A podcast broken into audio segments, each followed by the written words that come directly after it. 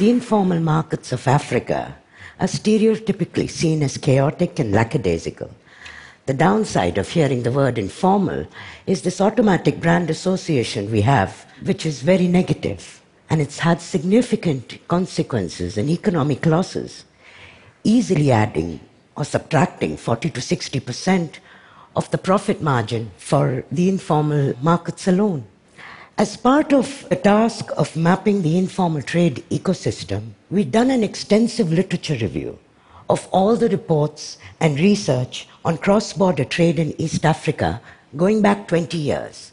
This was to prepare us for fieldwork to understand what was the problem, what was holding back informal trade in the informal sector. What we discovered over the last 20 years was nobody had distinguished between illicit, which is like smuggling or contraband in the informal sector, from the legal but unrecorded, such as tomatoes, oranges, fruit. This criminalization, what in Swahili refers to as biashara, which is the trade or the commerce, versus magendo, which is the smuggling or contraband, this criminalization of the informal sector, in English, by not distinguishing between these aspects, easily can cost each African economy between 60 to 80% addition on the annual GDP growth rate, because we are not recognizing the engine of what keeps the economies running. The informal sector is growing jobs at 4 times the rate of the traditional formal economy, or modern economy as many call it. It offers employment and income generation opportunities to the most unskilled in conventional disciplines. But can you make a French fry machine out of an old car? So this, ladies and gentlemen, is what so desperately needs to be recognized.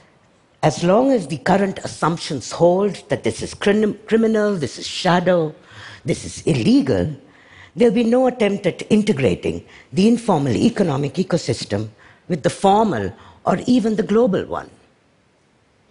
I'm going to tell you a story of Teresia, a trader who overturned all our assumptions, made us question all the stereotypes that we'd gone in on based on 20 years of literature review.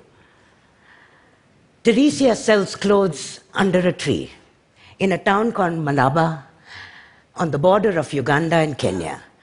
You think it's very simple, don't you? We'll go hang up new clothes from the branches, put out a tarp, settle down, wait for customers, and there we have it. She was everything we were expecting according to the literature, to the research, right down to she was a single mom, driven to trade, supporting her kids.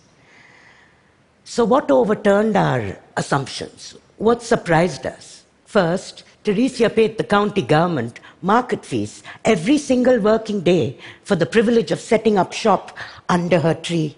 She's been doing it for 7 years, and she's been getting receipts. She keeps records. We are seeing not a marginal, underprivileged, vulnerable African woman trader by the side of the road. No, we were seeing somebody who's keeping sales records for years.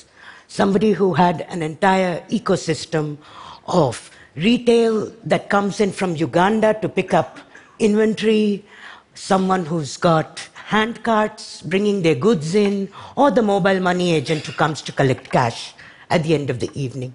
Can you guess how much Teresia spends on average each month on inventory, stocks of new clothes that she gets from Nairobi?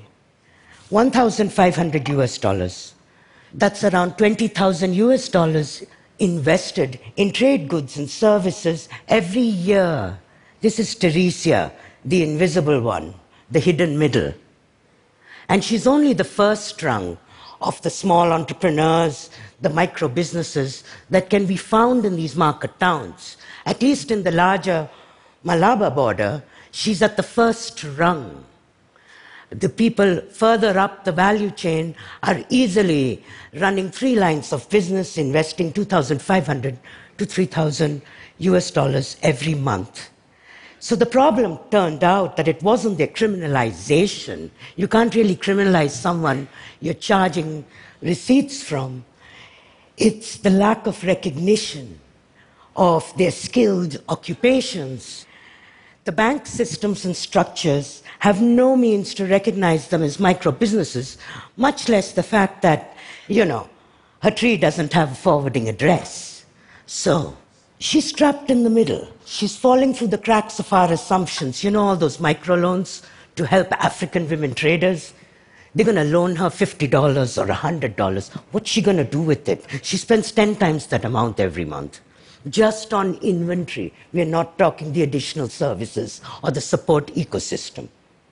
These are the ones who fit neither the policy stereotype of the low-skilled and the marginalized, nor the white-collar, salaried office worker or civil servant with a pension that the middle classes are allegedly composed of.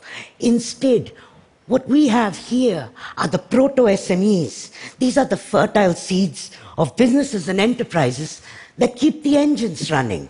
They put food on your table, even here in this hotel. The invisible ones, the butchers, the bakers, the candlestick makers. They make the machines that make your French fries and they make your beds. These are the invisible businesswomen trading across borders. All on the side of the road. And so they are invisible to data gatherers. And they're mashed together with the vast informal sector that doesn't bother to distinguish between smugglers and tax evaders and those running illegal whatnot, and the ladies who trade and who put food on the table and send their kids to university. So that's really what I'm asking here. That's all that we need to start by doing.